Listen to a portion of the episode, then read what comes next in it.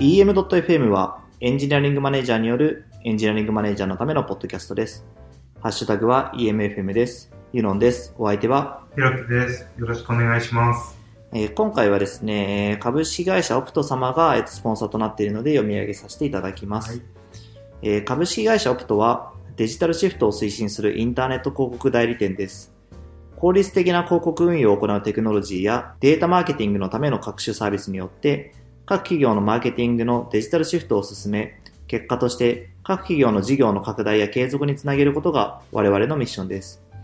オプトのエンジニア組織のことをオプトテクノロジーズと言いますが、オプトテクノロジーズのエンジニアリングマネージャーは事業に向き合うことはもちろん、エンジニア各人に向き合い、時に並走し、時に支援する、奉仕する存在でありたいと思っています。日本のエンジニアリングマネージャーコミュニティにも奉仕すべく、EMFM の活動を支援させていただきます。ありがとうございます。ありがとうございます。さて、えー今回の収録ではですね、えーゲストとして FC さんに来ていただいてます。はい、どうも FC です。よろしくお願いします。よろしくお願いします。お願いしま。す。いやー、FC さんに来ていただきまして、そうですね、はい著名人。著名人。いやいやいやいや。ちょっと簡単に、その、自己紹介とかしていただいてもよろしいですか？はい、えっ、と、今、ベース株式会社の取締役 CTO を、まあ、務めてる、まあ、本名は藤川真一と言います。で、ネットでは、えー、不審という名前でずっとブログを書いたりとか、えー、モバツイやってたりとか、まあ、そういう中で結構い、まあ、一応なんかそれなりにいろんな方に、まあ、知っていただいたのかなっていう部分があって、今は、あベースで CTO やってるというですね。もう、ずーっともう僕の中では超有名人。いやいやいや。ツイッターのフォロワー数が13.6万人ってなんか、すごいですね。いや、もう本当ですよね。でもこれ一回19万人まで行って、ーあのツイッターのおすすめユーザーっていう登録されていて、あ1日1000人勝手に増えていったんですよ。なるほど。で、それで、おすすめユーザーが芸能人にシフトして、はい1日200人ずつ減るっていう。あー。ですずずっとしばらくこうもう心を痛めて、最近は、うん、まあ、下げ止まってるんですけど、一時期は見ないようにしてまし最後あどんどん減っちゃうかた。どんどん言っちゃうから。ら。なるほど。結構いろんな方面で、そのヤフー個人とかでもブログとか書かれてました？そうですね、もともとにもう2003年ぐらいからブログをずっと書いてて、で、まあ最初は、まあその狭い世界でありますけど、ブロガーみたいなところで、えまあエンジニアブロガーですね、で認知をされてた部分があって、まあそういう流れでこうヤフー個人ブログにもお誘いいただいたりとか、いや結構ねこうポジションをしっかり取ったそのあの言論を残していかれるからいやなんかねすげえなっていうやっぱインターネットでこうのテーマでちゃんと2択のポジションこっちを私はいいと思うっていうのをちゃんと言えるっていうところがあのすごいなと思って見ててなんかあれはそのわざとそうしてるのか自然とそうなっちゃうのかであー、うーん、どうなんでしょうね。なんかその、うん、なんかちょっとそういう、なんか変わったか発想というかいうのがもしかしたらあるかもしれなくて、それはとりあえず言っときたいなっていうのと、あとあの、若い人たちが毎年どんどん出てくるんで、うんそのたびに、まあ僕のこと当然知らない人たちが、社新社会人になってるんで、まあそういう人たちに知ら、知ってほしいなっていう気持ちは結構強いなるほどなるほどですね。まあだからといって別になんかこう過激なこと言ったりはしないんですけど、いやー、時々結構過激なこと言うんじゃないかなぐらいの気持ちでは見てます。ツイッターとかでね、うん。今日はその中でも、なんかちょっと面白いテーマ、こうこういうことを話したいみたいなのがあったりしますか？まあ、えっ、と、そうですね、まあ、エンジニアリングマネージメントだったりとか、CTO の話とか、まあ、その辺の話とかが一番いいかなと思ってますよね。なんか最初にこう挙げていただいた中で、こう、リモートワーうん。クの話っていうのをちょっとっていうのがあったんですけど、うんこれなんか簡単に。はい。まあ、これあれですね、まあ、リモートワークっていうと、えっ、と、まあ、ベースの会社が、まあ、そういう方針ではあるんですけど、ベリモートワークが一応禁止になっていて、で、まあ、それ自体はなんでかっていうのがありますと。で一方で、こうね、リモートワークはやっぱりこう、なんでしょうね、例えば転職ドラフトとか、プロフィールとか見てても、まあ、できればリモートワークしたいですいうのがあって、やっぱりそのメリモートワークのメリット、デメリットってちゃんと理解した上で乗りこなさないと、なんとなく会社に来なくていいんじゃないかぐらいの感覚で、やろう、やりたいな、みたいなのは、ちょっと違うんじゃないかなっていうのがあって、思ってますね。で、ベースに関しては、えっ、と、基本的にその、ちょっとこれ見てよっていうコミュニケーションコストを、まあ、その下げない。うんまあ、我々やっぱりこう、クリエイティブな、まあ、サービスというか、まあ、そういうところをウェブサービスの部分で生きている会社なので、まあ、その、まあ、プロダクトクオリティを実現するために、まあ、ちょっとすぐコミュニケーションできるっていうのを重視してリモートワークはやらないっていうふうに、まあ、基本的にはやらないですね。あの家庭の状況とかによっては、もう OK 出したりするんですけど、まあ、それは都度判断っていう。感じでなのでなんかその、今時の風潮で言うとこう、なんかなんとなくリモートワークが当たり前みたいな感じの空気っていう中で、まあ、まだそのちょっとコミュニケーションコストが高いんじゃないかなとか思って、そういうのはよく、よく言います。でも別になんかそれは、なんかそのこの先ずっとそうだっていうわけじゃないんですけどね。うん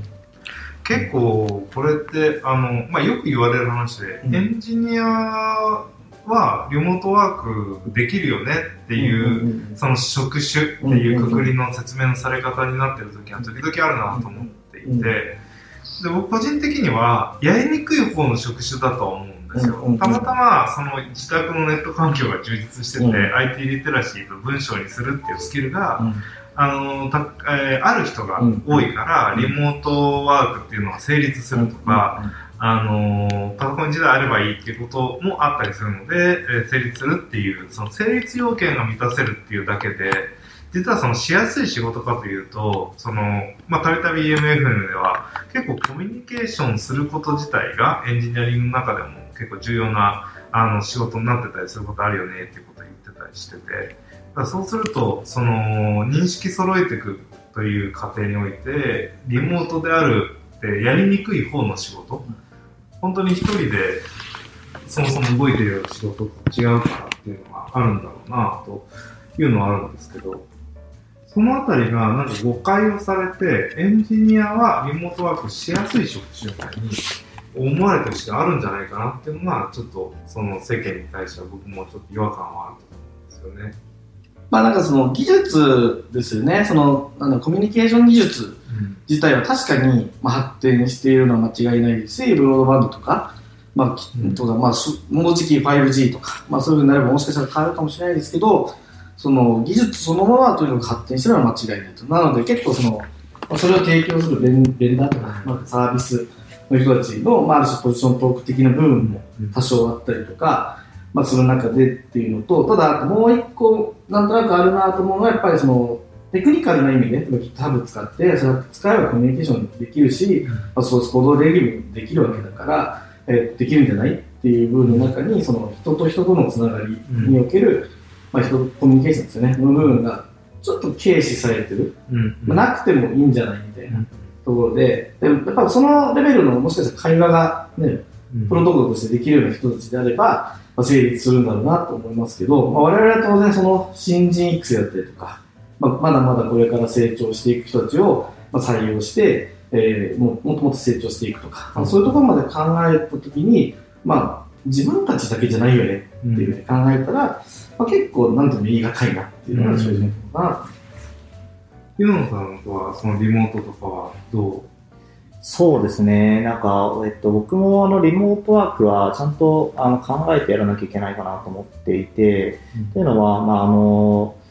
リモートワークって、まあ、その、エチンさんもおっしゃってもらったように、やっぱりその、ちょっとしたコミュニケーションの、あの、コストが結構高くなるなと思っていて、で、まあ、逆にその、えっと、そそういうコミュニケーションを下げるために、まあ、常に、あの、えっと、ビデオチャットでつないでおくとか、あの、あの、もう、そのリモートで働いてる人は常にその画面の前にいる、いて、その画面がいつでも見れるようにしておくとか、あとなんか会議をするために、あの、どこからでもその、なんでしょうね、この声が拾えるようにしておくみたいな設備とか、まあそういうのが必要なんじゃないかなと思っていて、だからあのあまりその中途半端に導入してもしたら、逆にやっぱこうコミュニケーションコストが上がるだけで、うあの、あんまりメリットが少なくなってしまうんじゃないかなって思う。の、うん。まあ、働き、働く側のこうメリットはあると思うんですけども、プロダクトを開発するとかサービスを作るっていう意味でのメリットがやっぱり薄れていっちゃうんじゃないかなと思うので、まあ、結構ここに対しては慎重派ですね。なんか僕の僕そのリモートワークに関して基本的には推進したくない方なんですけどその、なんで、そうするとみんなそうなっちゃうんで、あの、あれ、それは二つ理由があって、えっと、比較的そのアーリーステージの会社とか、イノベーションを起こそうとしている状態の時に、仕事の分解点っていうのが、極めて明瞭じゃないことが多くて、そこに偏ったコミュニケーションを発生させてしまったり、今、あ S 年がおっしゃってくれたような、えっと、そのコミュニケーションのハードルのいびつさっていうのが、全員いびつだったら、あ全員リモートだったら僕もうぶっちゃけそれでもいいかなと思ってるんですけど、あのーリモートだったり、リモートじゃなかったりする人がいることによって、非対称性が大きくなっちゃったりする問題が、結構その、事業の初期段階だと大きな問題になりやすいなと思っていて、まだ事業をバリバリこう掘っていくよっていう段階だと、あんまりやんない方がいいなと。で、一方でその、結構、あー事業として成熟している、あので、キャッシュフローも潤沢な企業において、結構特殊なスキルの人を、あのー一定抱え込んでおきたいっていうところによ、ような部署にリモートとか、あの、導入していって、えーちゃんとそこをマネジメントしていくっていうふうにするのは、全然そのリーズナブルな、あの、手段だなとは思ったりしていて、で、この、えーただその、日本の中で綺麗にこのリモートワークを導入しようとすると、チッパ人からげに導入しないと不公平みたいな感じになっちゃうというのはあまり良くないなと思っていて、その働き方の改革の部分と、そのフローというか、事業ステージと事業ステージに関わるところによってはリモートは使えるはずなんだけどっていうところが、まあ、僕の理解なんです。現時点だと。で、一方で、その、なんだろう、やっていかなきゃいけないのかなと思ってるのは、僕はその、いびつなこと自体が問題だと思っていて、えっ、と、リモートだったりリモートじゃなかったりする人がいる。全員、もうリモートを前提に最初のステージからやっていけば、相当そのリモートワークも成熟したメンバーだけになってって、当たり前にうまくそういう文化形成できたりするのかなと思ったりして、そういうチャレンジも一方でどっかで、えーしていった方が、あのーこういう形っていうのがあり得るんだなとか、メリットを取れるんだなって気づけるのかもなとは思ってるんですよね。確かにあの全員リモートでやるってなると、あのそのそれは意味がなんかありそうな気がするんですよ。なんか中途半端にあのローカルでやっている人とリモートでやる人みたいなのがいるから、なんかそのコミュニケーションの質の差が生まれてしまって、結果的にそのコミュニケーションの質が高い方に合わせるようなコミュニケーションになってしまって、そのリモートで働く場合のその、えっと、そっち側がなんかおざなりになってしまうというか、そういうのはあるそうですよね。うん、結構そのリモートワークを推進するためのドキュメントというかうん記事見てて、やっぱりこう情報の非対称性は絶対作っちゃダメっていうのがあるじゃないですか。その会社に来てる人とリモートの人の情報格差を作っちゃダメとか、まあ、まさにそういう部分だとは思うんですよね。あとまあその、えっ、と結構その僕今 Slackとかで当然会社みんな皆さん Slackとかでコミュニケーションされてると思うんですけど、僕結構高校時代からパソコン通信やってて、でネットの戦いってネットの喧嘩でずーっと見てきて でやっぱりこう性格によってはこう卑屈になっちゃったりとか、まあか、うんいわゆるクローズなところで人の悪口とかうん愚痴を言っちゃう弱さ、人間の良さがそっちに出ちゃったりとかしてなんかこうなんか見えない派閥ができていたりとか、なんかそういうその、まあ、人間の心の、まあ、グラムと弱さみたいなところが、まあ、リモートだと発生しやすいと思うんですよね、っていうあたりも含めて、なんかちゃんと、まあ、解決できるメンバーとか文化、フィロソフィーとかが揃っていれば、まあ、結構できるかなと思うので、うん。結構やっぱ腹くくって経営者がリモートでやりましょう、それこそグローバルなメンバーでやりましょう。みたいな風に思ってれば、まあ、それ前提の組織を作るんだけど全然ありかなと思うんですよ。だ結構その安易にと取り込もうとして、えーしんどいよねっていうことになってリモートワークってまあそういう、えーずれた話だよねってなっちゃうと問題だなと思っててそのこうやっぱりポジション取ってやるならやるそのデメリット出てもそういう働き方っていうのを推進していくなら推進していくっていうふうに流行ってるから中途半端に入れようっていうのがやると結構まあしんどいんじゃないんですかっていうのはまあ思いますよね。まあ、経営スタイルとセットで、本当、グローバルな人たちと一緒にやろうとか、うんだったら、むしろそっちじゃないと効率が悪いんで、そっちを取ったらいいんじゃないかなと思うんですけどね。確かに。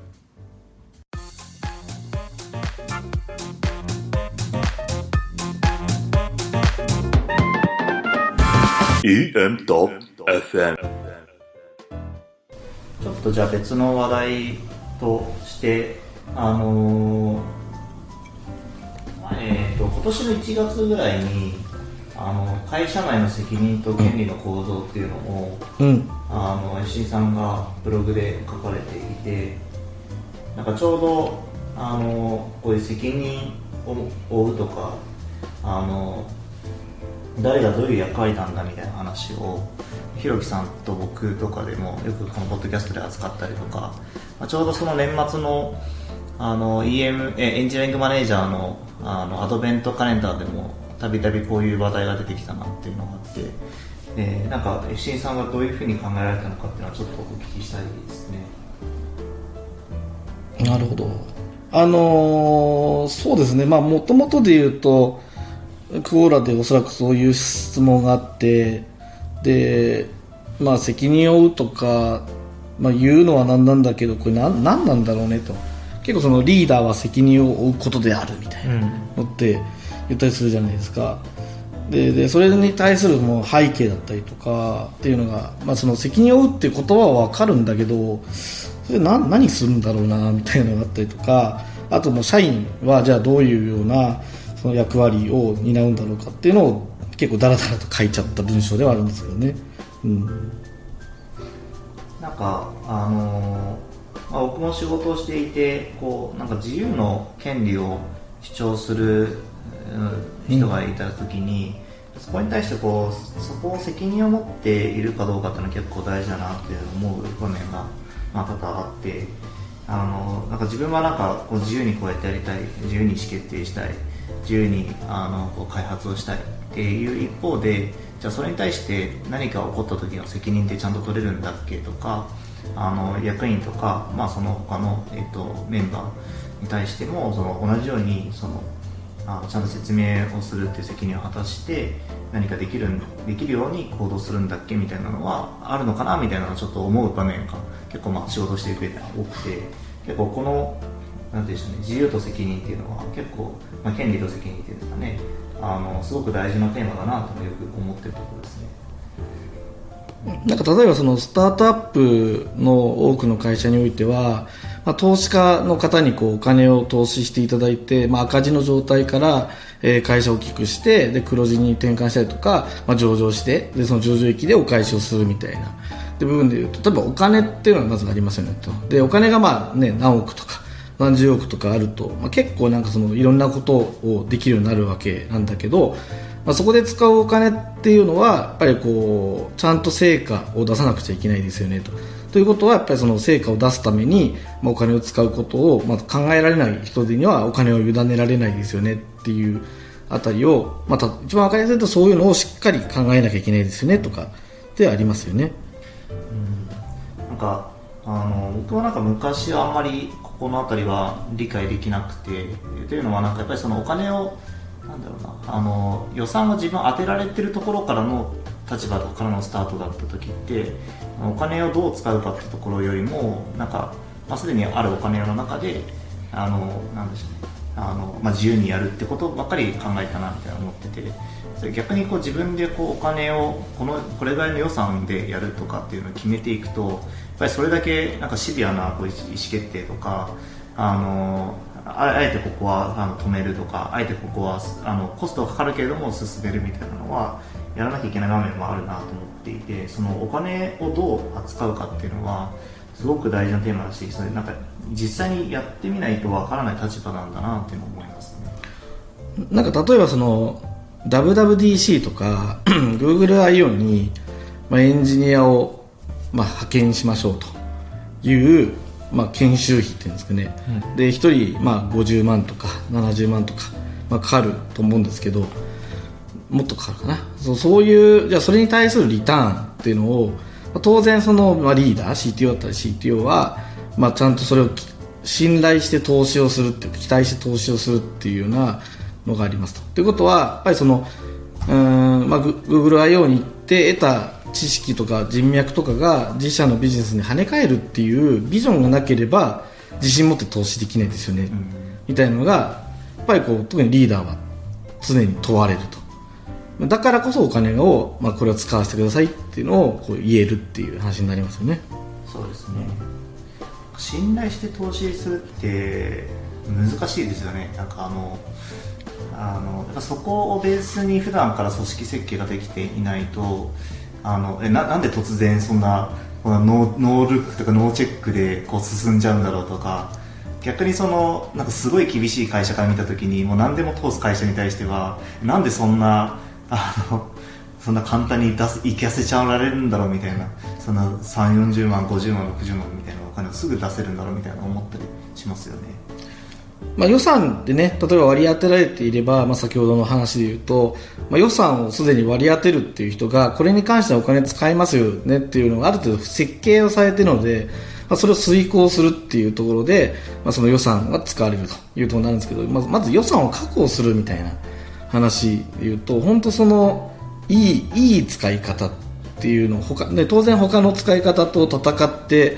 獲得する予算なわけだからそれに対するリターンがそれこそ広告宣伝費でユーザーを獲得予算を獲得した方がいいじゃないっていう話になっちゃうと決して取れない。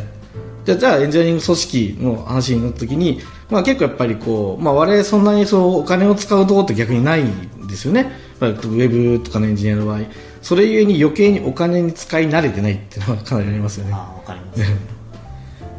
なんかあのなんか、まあ、僕の個人的な話なのかもしれないですけどなんかいざこうなんか何百万使うってなるとなんかあのもう訳が分かんない単位だからえいって使えるけどなんかこの1万2万のお金になった瞬間にこう急に現実的になって なんかあれこんなにここになんか1万とか2万とか使っていいんだっけみたいな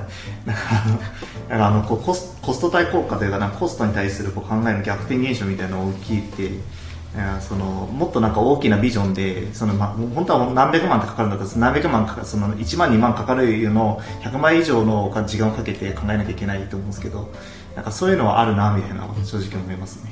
なんかエンジニアの例えばモニターとかって結構最近十何万円とかあったりとかあとパソコンも iMac Pro とか MacBook Pro の Core i9 になると50万円超えるんですよね。でこれに関してその明確なリターンって、まあ、生産性の向上っていう話ででもちろんそのビルドの時間がやっぱり日日に日に長くなっていたりするのであのそこでまあ別に全然問題ないんですけど結構こうえいやってやらないとあんまりこう論理的に考えても、まあ、なかなか難しいというかもちろん時間ねビルドの時間測定して比較してみりゃいいけど買ってみないと分かんないものもあるじゃないですか。そうですね。うん、っていうのはもう本当なんかリーダーのビジョンみたいなの問われますよね本当に、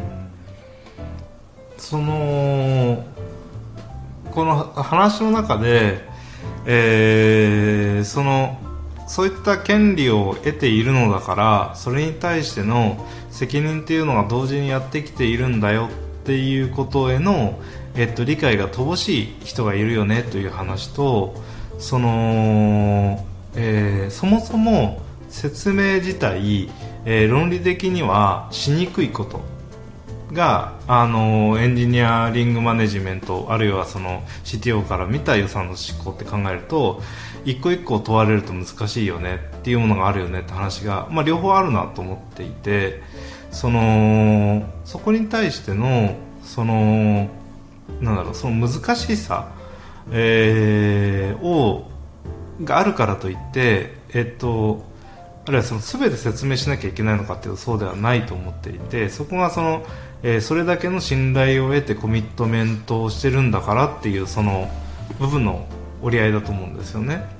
その WWDC に対して行く費用というのが、えー、とこれはどの費用形状であれ50万円以上の実利をもたらすものだからやりますよっていうのがどのぐらいのスパンで、えーどんな風にっていうことは、えっと非常にその蓋然性が低くなっていくかもしれないからそこに関して細かくレポートしてくれよって経営者も言うわけじゃないよねと本来はただ信頼度が下がってきてなんでこんなに使ってるんだっけっていうのが見えなくなってくるとえなんでって聞かれちゃうよねっていう状況があったりしますよねとでそうなった時にあのーこの「なんで?」って言われてる時の反応としてなんでかを説明しようとするんですけどそれって、えーどうしても空理空論っぽくなっちゃうじゃないですか。でここがまた信頼が損なっちゃうっていうその悪いサイクルに入るパターンって結構あるなと思っていて。そのそういう時にそのアカウンタビリティの最初の反応としてはえー、とここは大変説明は難しい領域なんだけど逆にそこを気にならせてしまった。何かがあったんだとしたらその話を聞かせてくださいっていうのがもしかしたら入り口にあるのかなと思ってて。でそのステップをこう刻まないとその、まあ、非エンジニアとあ、まあ、だけでなくて、まあ、上長との間もそうかもしれないけどあの多分気にならせちゃったんですよ。なんかあった時に。その細かいお金の使い方とかでっていうとこの最初のズレっていう感情的なズレなり、まあ、それを分かんないよねっていう不安にさせた何かがあってそこを聞いた方が早いんだろうなとかあるいはちょっと不安なんだよねって情緒も言った方があのーなんかこういう動きをき見ちゃってさちょっと不安なんだよねって聞き方した方がお前何のためにこれ使ってんのっていうよりも意外とこうコミュニケーションスムースになるのかなと思ったりして。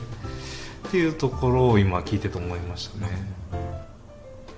なんか結構その結局それこそスタートアップもそうですけど最初にその成果を出すのって別に確約されてるものじゃないんですよね、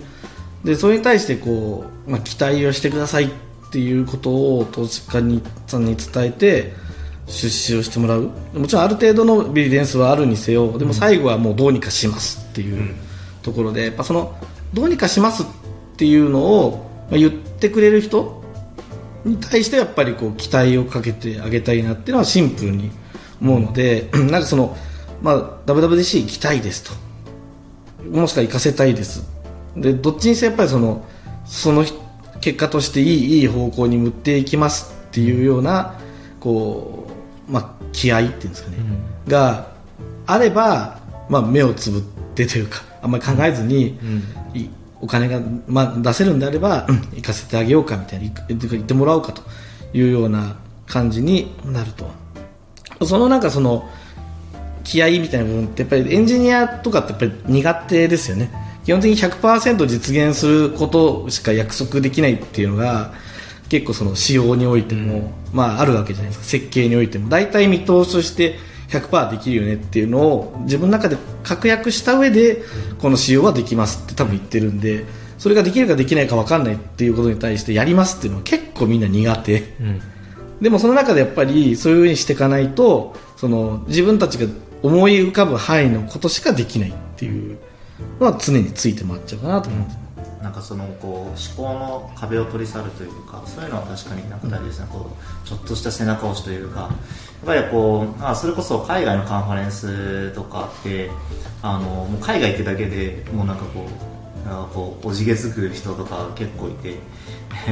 でなんか英語が喋れないし聞けないしとかまあそこから始まり、なんかそもそもパスポートも持ってないですとか、うん。なんかこうできない理由を結構こう並べてこうななんとかこう行かないようにしようみたいなのがあったりするんですけど。いやでもまあパスポートは 1, 週間取れるしあの英語とか今から頑張ればできるでしょとか、まああのまあ最悪英語わかんなくてもあのその時の会場の雰囲気を知るだけでも全然違うからみたいなのを言ってなんとかこう行かせて戻ってくるともう最高だったみたいな。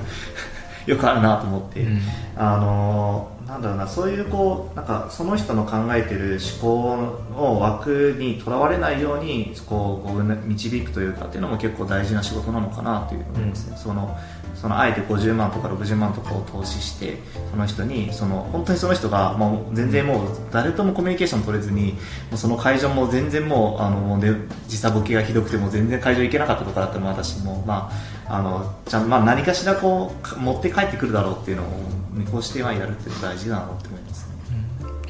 そのまあそうやって行かせたい人の理屈の話ですよね。行かせたい人がこの人を行かせて変化するときにそういったその外の力を使って50万でその人が変わるきっかけつかめるんだったら安いもんじゃないっていうのは多々あるよね。でそれが、まあ、100%そうとは限らないけど俺はそこに投資するんだよね。ななぜならこいつの変化には期待してるからです。でそれって50万円分の利益を我々にもたらすのって言った時にじゃあ何パーセントで変わりその変わったとどう成長しっていうことが本当は必要だよね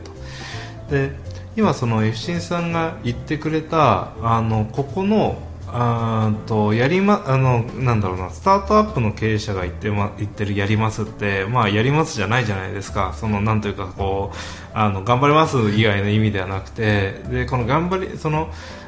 おっしゃってもらったようにその言葉の意味が違うんだろうなと思っていてそのコミットメントをしてもらうとか約束してもらうって言った時にその、えーマイナスにならないように少なくともゼロにするみたいな仕事を結構そのエンジニアしがちだししてしまうとそれに対してやりますっていうことがコミットメントになるし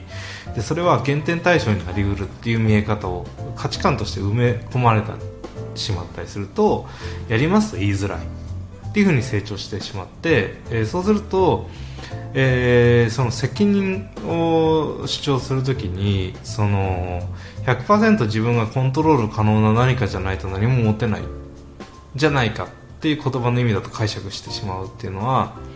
あのー実は同じ言葉から察するその度合いが全然違くてなんかその正直そのやりますって言ってあこいつすげえ気持ちよくやりますって言う言うなと思った人が全然やらないってこと、まあ、あるじゃないですか。でそういう人の方がその経営者っぽいというかなんかそれっぽいんですけどそのえーなんだエンジニアの人でやりますまで言ったら相当やるんだろうなと思っちゃうじゃないですか。でそこの言葉の同じ言葉なんだけど意味全然違うよねっていうところが結構溝としてありそうだなと思ってて。その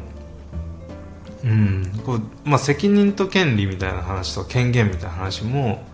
あのー例えばそれをやりますと言って獲得してこないことには最初がそもそも始まらないよねっていうのが吉井さんのこの論の入り口でそもそもベンチャーの立ち上げ時も100%じゃないけどやりますといい。部下もいや100%じゃないけどやりますといいっていう連鎖をしてるんだから、えーその中で自分責任とか権限というものを捉えなきゃいけないけどえっとそもそもその予算獲得にあたってのやりますといった気合みたいなことが政治という言葉の中にこうくくられてしまってあそのエンジニア用語の中で言うと政治。で、えーなんだろう。それがやる気とかわかんないけどそのそう、コミットメントみたいな言葉の中に隠れてあれは政治で獲得してきたお金みたいな感じの見え方をしてしまうとかなんか実は全然違うことが繰り広げられてるのを錯覚してあのそれこそ視野が狭くなって、えー自分には権限がないとかあ自分の言ったことは通らないとかそういうふうにこう誤解をしてしまってる人っていうのは結構いるんだろうなっていうのは、えーまあ、よく見る光景だなと思っていてこれって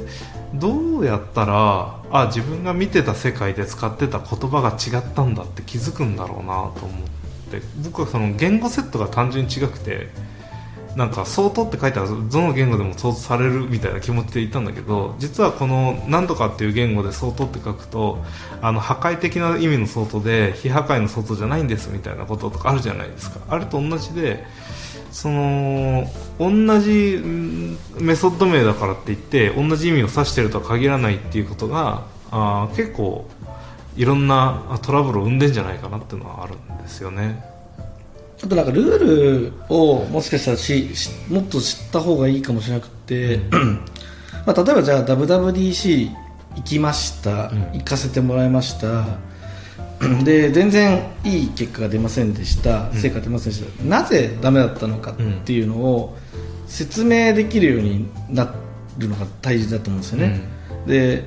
それが英語が分からなかったのか技術用語が自分よりもレベルが高かったのか、えーなんかそれ以外のまあ体調が悪かったとか。でそれが改善可能なものであれば改善してほしいわけじゃないですか、うん。でまあ、じゃあ1回目はまあ行か行かせると。でその後1年かけて、まあ、英語を勉強して次にはちゃんと聞けるようになるとかいう挽回すれば2回目ありますよね。なぜなら失敗した要因を改善しようとしているからっていう、まあ、努力をしているからみたいな。でそのやっぱ最初に100%できないとダメと思っってるのってやっぱルールを知らないところがやっぱあって、そういうそのなぜダメみたいなことを分析できないでなんとなくこううやむやにしちゃうみたいな感じにしちゃうとまあそれは責任を取ったとは言えないっていうか、うん。け権利を、まあ、執行が履行するんだけど、まあちゃんとそれがどうだったのかみたいなものは、まあ、言語化して、で次につなげるみたいなのを繰り返せると、うん。まあ結構まだやりようありますよねとか。なんかそういうルールみたいなのを、うん。まあ、結構、まあ、知らないかもしれないですね、ん。結構マネージメントのレイヤーというか経営とかそういう話ってうん多々こう突っ込まれるわけですが、まあなかなかその日常だと、まあ、振り返りみたいなところで、うん。こう優しく例えば失敗したプロジェクトを振り返りをしましょうっていうとどっちかというとこう失敗してることをなんか慰めるみたいなとかもどっか丸めちゃっててで本当はなぜ失敗したかをちゃんと見直したいんだけどなんかみんな感傷的な中でこう飲まれているみたいなので、うん。それをね本当にやらなきゃいけないことが分からんみたいな。うんそういうようなことではなくてもっとみんながやり方をもしかしたら知ってると楽になれるのかなとは思ったりしますけどね。そうですね。なんかその振り返りとかもそのなんかこう本当は事実に向き合って改善点を探してっていうところをしなきゃいけないんですけど事実じゃないところを見ちゃって、えーなんか感傷的ななんか話だけで終わるとかっていうのはまあ結構あるあるのバッドパターンでそもそもそういうサイクルに慣れていないっていうところがは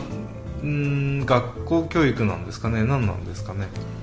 うん、まあ確かにそういうのを問われた場はないですよね。うまくいかなかったらなんとなくうまくいかな諦めて終わってるみたいなところを、まあ、諦めずにやろうとしたらどうなるかっていうのは、なかなか学ぶ機会はないかもですよね、だから社会人になって急に要求されてるから間違っちゃうんですかね？うんなんか社社会になってからこう扱う金額の規模が変わるかなって気がしててあその、まあ、大学生までって言うてもなんかそのアルバイトで自分で稼いだ額以下のものしかあの使えないのがほとんどで、まあ、もちろんそこでこう会社経営をしましたとかって言ったらまた違いますけどでいざじゃあ会社入りますって言った瞬間に、何百万何千万のこうなんか自分のこう今まで扱ったことのない規模のお金をいきなり手に入れて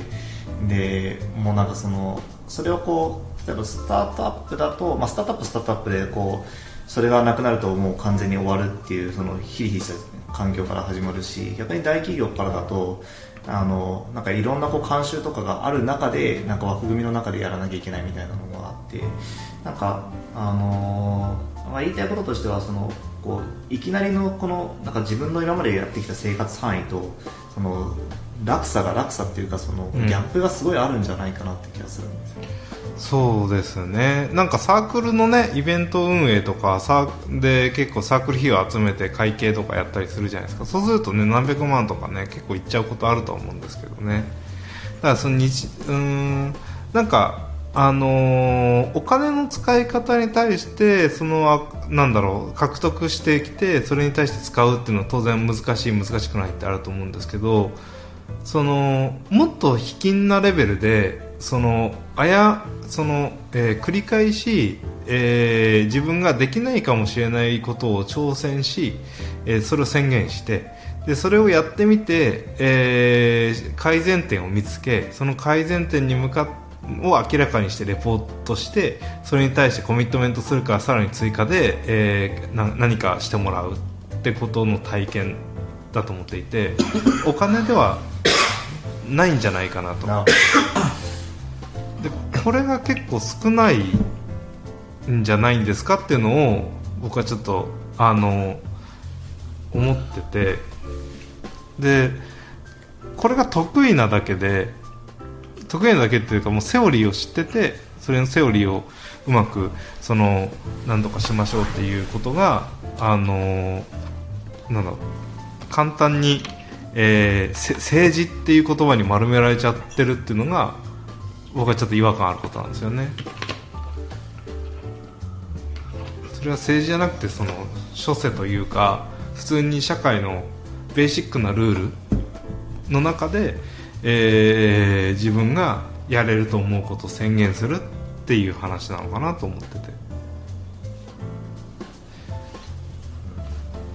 ないですね。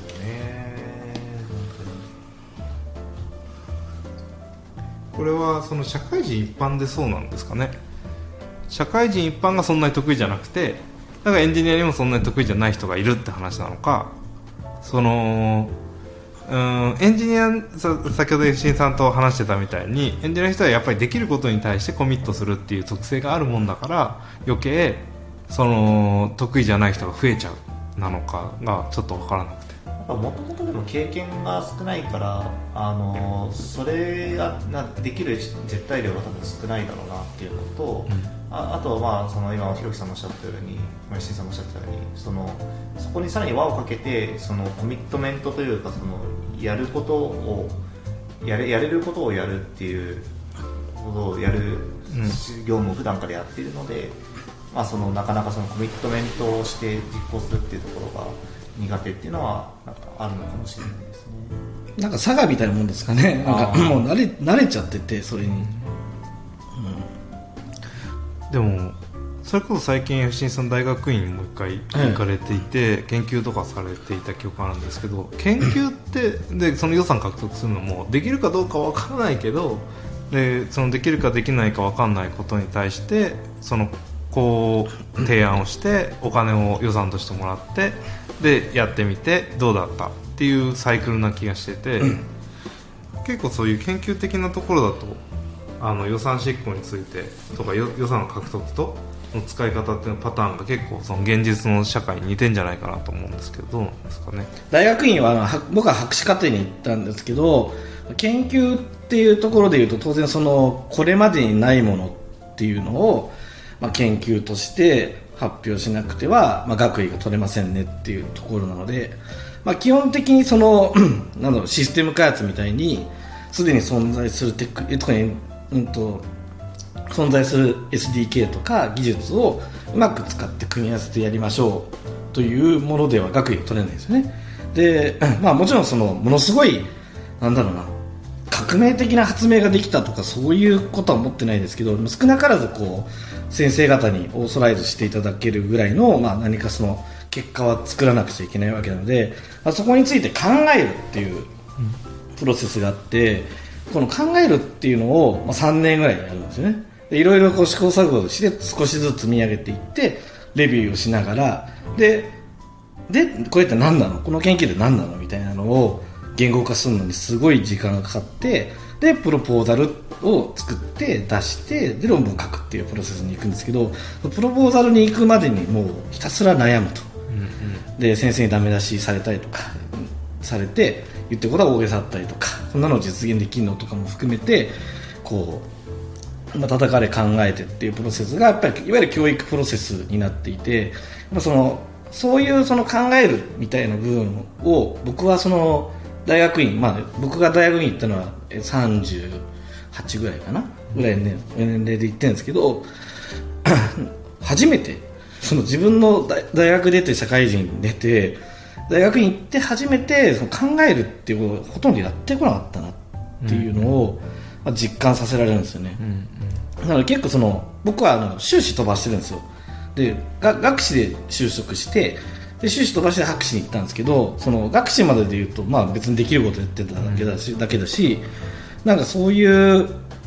のをずっと社会人でやってきたんだなっていうのを後で思い返すとまあなんかその自分のそのやってないこととかストレッチしてこう高みを目指すみたいなことを職業生活の中でやあんましやってないみたいな、そそれに対する純粋な驚きはありましたね、まあ、これがそのいわゆる僕は工学部出身ででエンジニアリングをずっとやってきているので基本的にこうなんていうか保証されたデバイスとか保証された装置プログラムの SDK の組み合わせをいかにうまくやるかっていうのをずっとやってきてるのでプログラムもそうですよね。プログラムで機械コンピューター壊せないじゃないですか。でエラーが起きてちゃんと止まるようになってるわけなんでそういう世界の中で生きてきたんだなっていうのをすごく実感しますね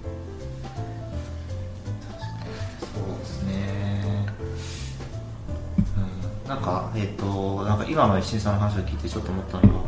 はなんかそのコミットメントして何かをやるっていうこととかそのよくわかんないけどとりあえず進めてみてでいろんなことを試して結果を出すことって単純にやっぱ時間がかかるなっていうのは思うんですよね、あのまあ、僕もあの大学院、まあ、博士課程は行ってないですけど大学院で研究をしていろいろその結果を出すまでになんかもういろんなそのこのこの計算メソッドだったらダメだったとかこのプログラムだとなんか収束しないとかなんかいろんなこうパラメータいろいろ試してみてなんかやっとこうなんか2年かけてやっと1個のこう研究結果が出るみたいなのがあって単純にそれってなんかあのなんかいつまでにっていうのもやっぱり結構難しいし一方でそのなんだろうなえ、ー、となんかなんか10年かければできますみたいなものでもないしっていうのはやっぱりその他の人もこう研究をしてくるっていうなんかこう怯えながらやるというかで実際に僕のやった研究って他のカナダとかなんかでもなんか実は同時にほぼやっていてなんかほんのちょっとの差で向こうの方が論文早く出ちゃったみたいなのもあったんですけどなんかそういうのがあってなんかそのこうじりじりしながらでもなんかこうゆっくり早く進むというかみたいなのがなんか結構大事でそれがなんか社会人になってからだとやっぱやりづらいのかもなみたいなのはちょっと思いましたね。なので結構その考え続けるっていうのがすごい大事なんだけどその考え続けるっていう役割ってなん例えばどういう人なんだろうなとかたまに思うんですね、うん、例えばプロダクトマネージャーとかは考え続ける。プロダクトについて考え続ける人でエンジニアリングマネージャーはその自分たちチームについて考え続ける人みたいな,、なんかそういうなんかある種そのマネージャーみたいな、まあ、肩書きなのかもしれないですけど、まあ、研究者もちろんいますけどね。なんかそういう人は結構考え続けることを仕事にするできるぐらい下地となるスキルが、うん、認められてますみたいなのは、まあ、あるかなとか思ったりとか。うんよくひろきさんもおっしゃってますけどこの例えばエンジニアだったらそのコンピューターをマネジメントする立場としてその、まあ、いろんなこう学習をしていろんなアーキテクチャなりいろんなあの言語なりいろんなこう SARS なりいろんななんとかアザーサービスみたいなのを勉強してあのそのマネージとする範囲を普段から広げておいて、まあ、いざとなったらそこをこうスケールできるようにしておくみたいなのはある意味必要なんだと思いますし、まあ、そういうなんかちょもしかしたらその持ってるスキル範囲のそのあのスキルセットの違いによってそのできる範囲領域っていうのがまあちょっとずつ違うでそこはまあ役割分担としてやっていくっていうのがいいのかもしれないですね、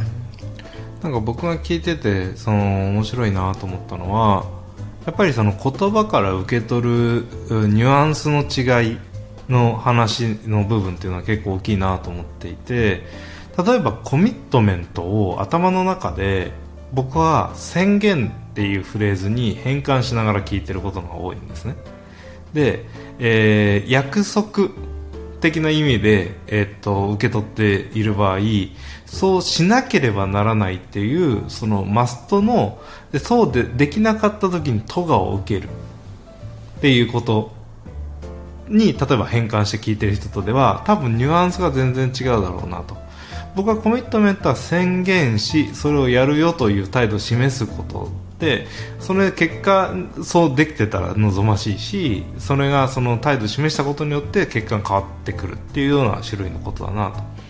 で今その考え続けるとおっしゃってたのは実は責任っていう言葉とその、えーまあ、権限もそうだけどこれがえー、責任と権限と考え続ける実はイコールの話ででだから役割分担として私はチームについて考え続けるのでエンジニアリングマネージャーをしていますっていうのが一番この綺麗な説明として理解できるんだろうなと。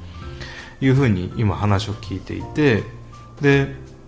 その実は考え続けるっていうのも相当スキルフルなことで、えー、いろんなその周囲のまあ、目配せしなきゃいけない考えなきゃいけないことはたくさんあるでしょうと。ただその、えー、例えば研究者としてそれこそ吉井さんが何も考えてなかったなとおっしゃるのってもう謙遜の極地みたいな話だとは思うんですよ。なんか社会人として何か仕事をするってことに関してはきっと考えてきたんだろうけどもいざ研究をしましょうって言った時にこのことについては考えてこなかったんだな。というふうに気づけたっていうのは役割付けがその考える方向性をすごく、えー変えた。じゃあエンジニアリングマネージャーっていうのが役割とか CTO って役割になったら、えーテクノロジーを使ってあるいはエンジニアリングの組織を使ってよりいい成果を出していくためにはどうしたら良いんだろうと考え続けますよとコミットメント宣言する。っていうことによって信頼感が得られてその結果こういった権限が渡されてその権限の範囲で自由が生まれるっていう構図になってるんだろうなと。で逆にこれがこうなんだろう最終責任として都がを受ける罰を受けるっていう役割としてだけ責任っていう概念を捉えてると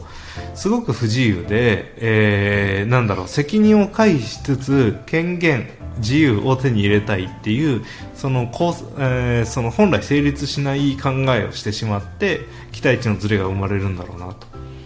なんであのーなんだろう。まあ僕ら日本語を使っているけれども相手が受け止めてる日本語の解釈はきっと違うかもしれなくて、えーそういうことを含めてこういう言葉の意味で使ってるんだよとか言いながら話をしていかないとやっぱりいろんなところでズレが生じちゃうのかなっていうのは話を聞いてて今思ったことですね。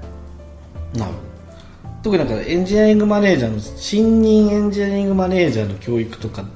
においてはやっぱそういう経験がなかったりとか、うんあと意外と面白いのはこう開発者が必ずしもプロダクトを伸ばすことを考えると意外と何も考えられないみたいな。うんうん。でもうまさしくその考え続けるっていう時間を渡さないと、うん。その他のプロダクトマネージャーが当たり前のようにやってたことができないみたいな、そういうシーンも見ていてなんかその渡す期待とかやっぱそういうところにやっぱその考え続けるっていうことはこういうことなんだよとか、まあ、今おっしゃってたコミットメントがもっと楽しくうん。ないと辛いじゃないですかみたいなこととかってちゃんと教えないとまずいですねそうなんですよね。なんかあのーそれを連続そのなんでおそらく役割とはその思考に対してフォーカスを与えてくれる装置なんだと思うんですよね。その偉いとか偉くないとかっていうのを全部打っちゃって置いとくとその明日から、えーじゃ焼肉担当大臣ですって言われて日本の焼肉について考えてくださいと言われたら多分今まで見えなかったものがめちゃくちゃ見えてくると思うんですね焼肉に関してですけど。で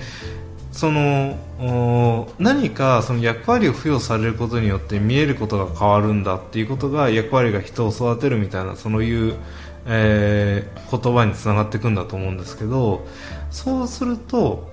もし今これ聞いてる人でどんな役割も誰からも付与されてないよっていう人は自分の役割をこれだっていうふうに頭の中であるいは周囲に宣言してみるとそれだけで見えることが変わって、えーその役割であるかのように振る舞えるようになって成長してたり変わってたりするのかなって考えると実はそんな役割っていうのは人から与えられるだけの不自由なものじゃなくてあの今自分で見つけられるあるいは自分がやりなりたいものとして宣言してしまえばいい種類のものなんだろうなって思いましたね。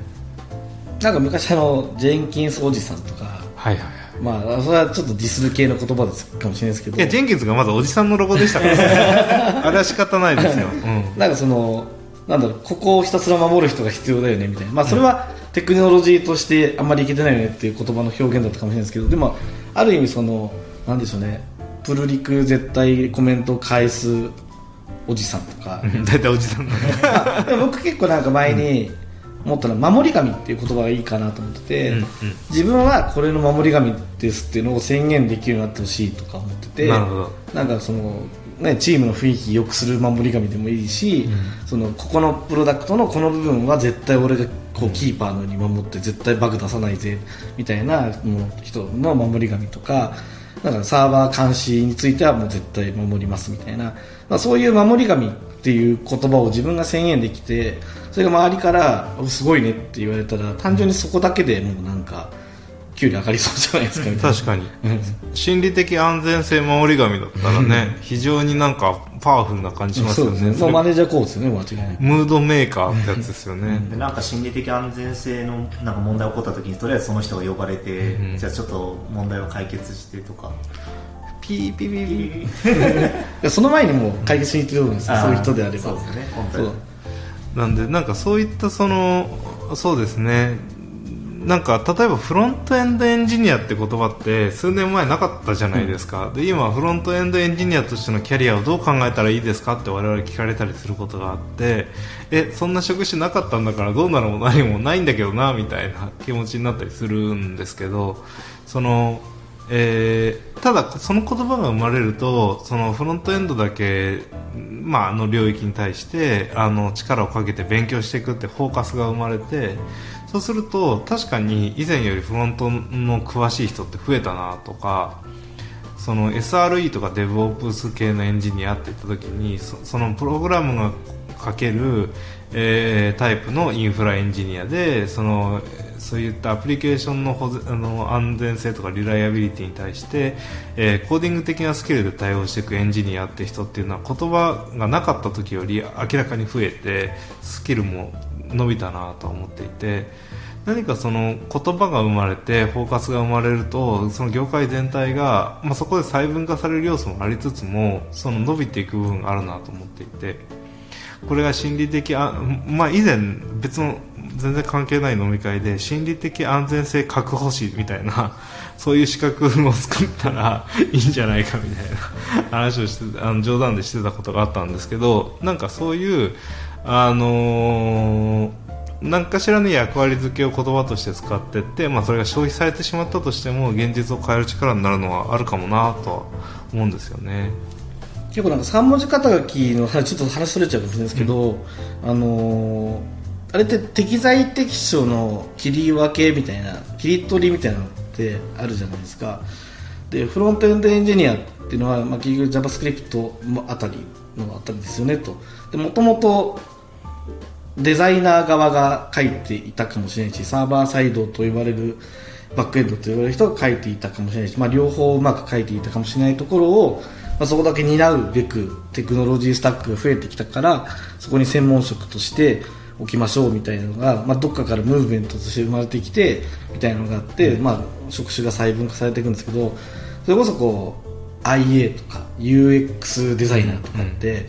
昔はウェブディレクターっていう一括りの中にいてここからプロダクプロジェクトマネージャー、えー IA、えー UXD あとマーケティングうん。みたいな風に、まあ、いろんな会社が細分化してきてでみたいな感じのやつがでこれまでなんかよくわかんないけど誰か一人が全部やってましたみたいなのが、まあ、専門職として切り出されていくプロセスって結構素敵だなと思って、まあ、それが産業の発展っていう意味なのかなとか思って見てますけどね。いやーそうなんですよね。そのウェブディレクター系の問題っていうのはあのーなんだろう僕も結構その考えることが多くて、えーっていうのはウェブあのアプリプロダクトマネージャーとかプロジェクトマネージャーっていう人ってえーっとなんだろうパッケージ製品とかあのコン、えーコンシューマー向けゲーム機のメーカーとあのソフトウェア開発とかに結構行ったりするじゃないですか。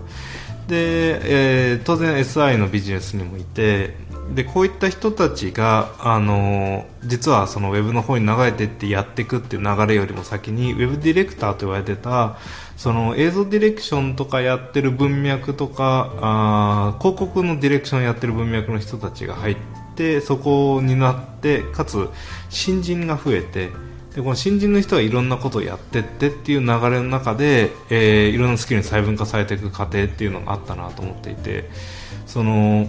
僕ちょうどその、えーウェブでサービスを作る企業の中でそういった変化がしていく過渡期にあの社会人生活始めててあウェブディレクターって職業があるんだけど全く実態に即してないみたいなそのその職業が成立してないみたいなところからどんどん分解されてって、えーで逆にその当時めっちゃその何のスキルを持ってるわけでもないのに全てのかなり重要な役割をやらされてるウェブディレクターという人がいてめっちゃ大変だしそれは無理だろうみたいな状況になってて不幸な目に遭ってるっていうシチュエーションも結構あるなと思っててこのうん業態変化してった時にそれぞれの常識の中になかったこう漏れた仕事とかその必要になっていく仕事が生まれてってそこがあ専門職になっていく過程がえー数年かけてちょっとずつ出てきたなと思うんですけどここの知見はどんどん加速させていかないとなんかその、えーいけなかったんじゃないのかなとか加速させていった方がいいんだなっていうのをすごくその経験を持って感じるようになってあのーっていうのはあのなんだろうこう例えばエンジニアの人からするとプロダクトマネージャー兼プロジェクトマネージャー兼マーケター兼みたいな人がいきなり新人のなんかワコードですみたいな時にあった時にそりゃその人問い詰めるよなみたいな状況になって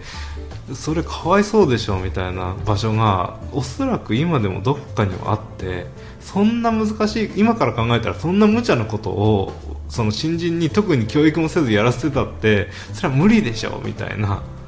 ことがあるなって思って今でも実はあるんじゃないのかなってのがこう気になってるんですよね。まあ、スタートアップの CO とかは大体そんな感じだったりしますよね。あまあ確かに。最初。で徐々に徐々に人が増えていくに合わ合わせて細分化されていく、分化していくみたいな感じは、まあ、どうしてもあるかな、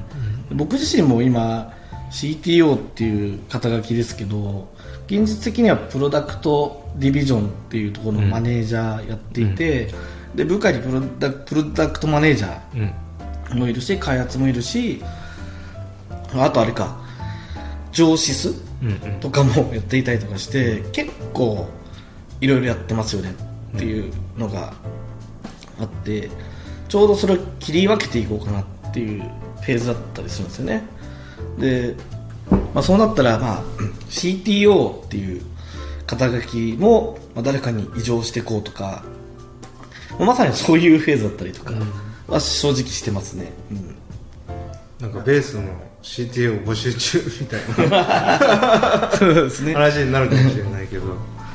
そうですね。なんか CTO もこう端から端までいろんな役割持ってますからね、うん。うんなんか必要に応じてこう切り分けられていく過程は素晴らしい素敵だなと思うんですけどなんかいきなりその役割から始まってじゃあこれを作るのになんか誰々何何々って役割と何々って役割と何々って役割とっていうのをうん。細分化すると役割から入ると結構なんか良くないなって思うんですよね。やっぱそれってそこにいる人のスキルセットを考えずに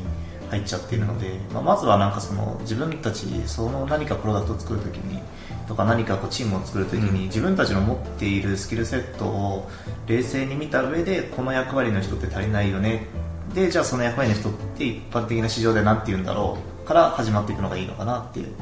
思うんですよね。まあそうなのチームとしてこう成立してないですもんねまだ。そうですね、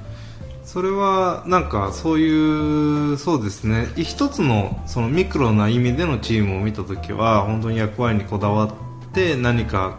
なんできなくなっちゃうのもったいないなと思いつつその業界としては役割を細分化していかないとその A って役割と B って役割を実は担ってるんですっていうことをその説明できなくなっちゃうと思うんですよねチーム自身が。なんかその全部やったらいいじゃんと言いつつその言葉が正確に言うとこの役割に名前がついてたんですよ。ウェブディレクター問題の僕の認識は。ウェブディレクターって名前だったんですよ、でウェブディレクターは今考えると情報設計からマーケティングから要件定義から要求定義までやっていたんですよ。なんであのそれが、えー一人の人に収まってることをそしてそれだけの細分化される作業あ作業というかそのスキルセットであることを、えー分かってる人と分かってない人は当然いたと思うんだけどその見えないウェブディレクターという言葉に隠蔽されて期待値がその前後そのずれやすい存在になっちゃったんですよね。でであるがゆえにそのディレクターっていう人がやり玉に挙げられたり逆に今でもディレクターって言葉を使ってる会社があったらそこって結構キャリア困ってんじゃないかなと思うんですよねっていうのはそれぞれ違う専門職しかないんだけど専門家じゃないからなのでえー逆に細分化してってあげることによって使われる人はきっといるよねっていう話とその、えー一方でそりゃ CEO にな例えば一人の会社だったら経理か何か全員でやるじゃんみたいな話と一緒で、えー経理から何から一人でやってるんですでいいと思うんですよ。それで言えば。でも経理から何からって言葉は出てくるわけじゃないですか。でも社長は全てそのこういうことやるもんですって言われたら結構しんどいと思うんですよ。多分そういう話なのかなと思いますね。まあ、会社のね、最終的な責任はみんな代表取締役にあるわけなので、まあ、経理で起きた問題も、まあ、結局その、まあ、なんかあれば代表の責任があるんですけど、だからこそ権限以上っていうのが存在していて、まあ、そこに任される。あともう一個大事なのが、なんかその役割、新しい役割が、ちゃんとそのキャリアとして、転職市場も含めて、結構存在して盛り上がってくるっていうのも含めてですけど、結構大事だなと思ってて、で、今、エンジニアで多分足りないバックエンドエンジニア付近で今後増えてもいいなと思うのが QA うん。あと採用、採用にコミットする人、この2つはもうちょっと分かれてってもいいんじゃないかなと。か思って人事ニアみたいな人ですよね。人事に僕人事ニアって言葉広めたいなと思ってるんですよ。ねエンジニア兼人事っていう人って、まあ、ちょくちょくいるじゃないですか、うん。これ誰がおっしゃってたのかな？クックパッドの方かな？なんかエンジニア兼人事なんで人事ニアですみたいな言ってたんで、まあ、そんな言葉でいいかなとかあのーあとそうなんですよね。その QA に関してもそのえーその今ってデブオプスみたいなリリース後から上げていくタイプの品質とリリース前に確保するタイプの品質っていうソフトウェア品質にはその、えーこの2つが統合された概念になってきていてサービスの場合。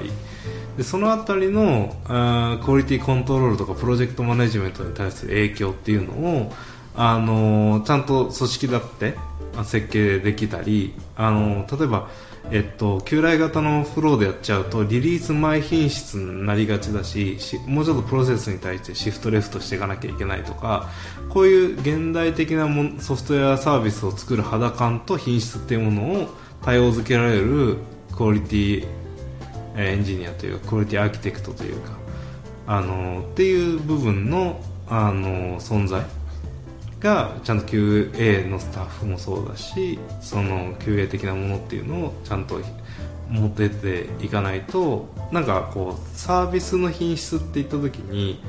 リそのものによってはリリース後での品質確保の方が重要なのにリリース前品質の方に寄せすぎちゃうとかのバランスがあとはフィンテック系の領域だったらリリース前品質はこのレベルでちょっと前他のより高くしなきゃねとかそういうところをバランス取って設計できる人っていうのはなんか非常に少ないし、えーもっと確保されるとなんか見えてくるものがありそうだなと思いますね。QA に対するなんかこうテックテックリードみたいなうん責任者、まあ、当然いるところにいると思うんですけどそれがそのスタートアップの今ってそのまだまだこれいらないよねっていうところまでもちろん CTO がカバーする領域なのかもしれないですけどどっかの段階で、まあ、任せられるといいと思うんですよね。そういう人たちの人材市場っていうのはもっとあってもいいかなと。あるのかな。なんかテスターのドンみたいなところがソフトウェア領域に対するとかサービス領域に対する知識が少ない問題とそのプロセスのドンみたいな人たちがそのクオリティその、えーそういったそのクオリティ領域に対する、えーナレッジが少なかったりするからそうするとその QCD のバランスを取った設計っていうのがしづらいよね。でこの場合はどうなのって言った時にうまく切り替えて設計してくれる人っていう信頼感例えばここは探索的テストでいいけどここはドメインロジックの部分だから結構あのテスト設計させてよなんでちょっとこのストーリー書いてる時点とかそのドメイン分析してる時点から同席するわみたいな感じでテスト書いて半分ぐらいは普通にサイプレスであの実装しとったからあとはそのここのレギュレーションだけは手動でやりたいんだよねっていう人とかいたら最高ですよね。だからそういう人なんか結構時々なんかこういい感じの人時々はいるんだけどなんか。実はまだウェブ業界にいないだけであの古くからあるというか、大企業では結構そういう QA は実はいて、まあ、そういう意味ではそこの人材流動性があまりないっていうのがあるし、まあ、そそのプロダクトの性質によってそのどの段階の品質を確保しなきゃいけないかっていうのも、結構考え方も違うので、うん。そういうのはもっとこうあのいあもっとこう流動的にというかもっとこう交流が深まっていくとより良くなるんじゃないかなと思いますね。そうですねだから僕はそういうあの知ってる人だとそういったその大きなコンシューマーゲームハードの QA してた人とかがウェブの方をやるようになってきて何年かするとあウェブのサービスだとこんな感じでって感動が出てきたこのぐらいの人が一番こう気持ちよくしようとしやすくて、逆にその、えー、とリリース前品質の方にコミットメントが高すぎるとその何年かそういうウェブ企業でのその QA 経験をしないとそこは見えないとかそんな感じになって多分そこをミックスするとちょうどよくなるのかなっていう感じがあるんですよね。あとなんか人材市場の盛り上がりっていう意味ではこう大きいところだけだとダメだから 本当スタートアップの10人とかぐらいからちょっとどうにかしましょうみたいな空気で考えると結構その GitHub みたいなそのそういうサービスみたいなのが今後出てきて、まあ、サークル CI みたいな感じで,、でプロセスを標準化した上でそれを取り扱う、まあ、頭脳労働する人がなんかヒーローになって、でキャリアが、まあ、他社でもなんか求められるみたいなプロセスがまあ出てくると変わるのかなっていう気がします。確かに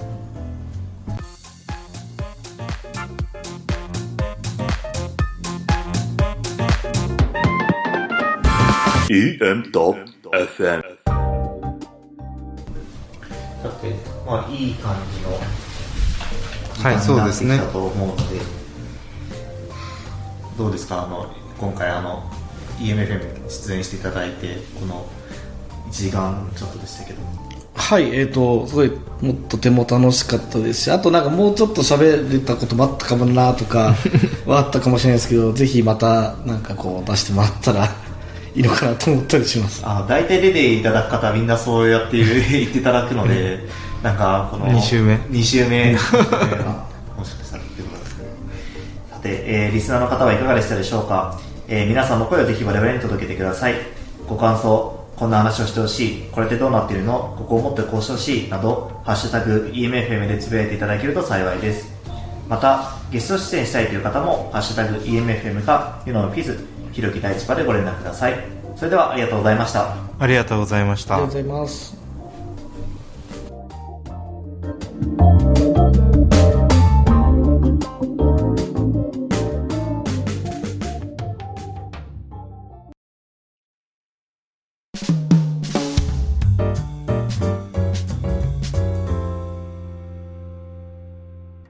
EM.FM はエピソードスポンサーとして1エピソードにつき1社ご支援いただける企業様を募集しています。15秒から30秒程度の文章をパーソナリティが読み上げさせていただきます。また小ノートからも御社サービスなどへのリンクをつけさせていただきます。ユノンフィズひろき大地までお声掛けください。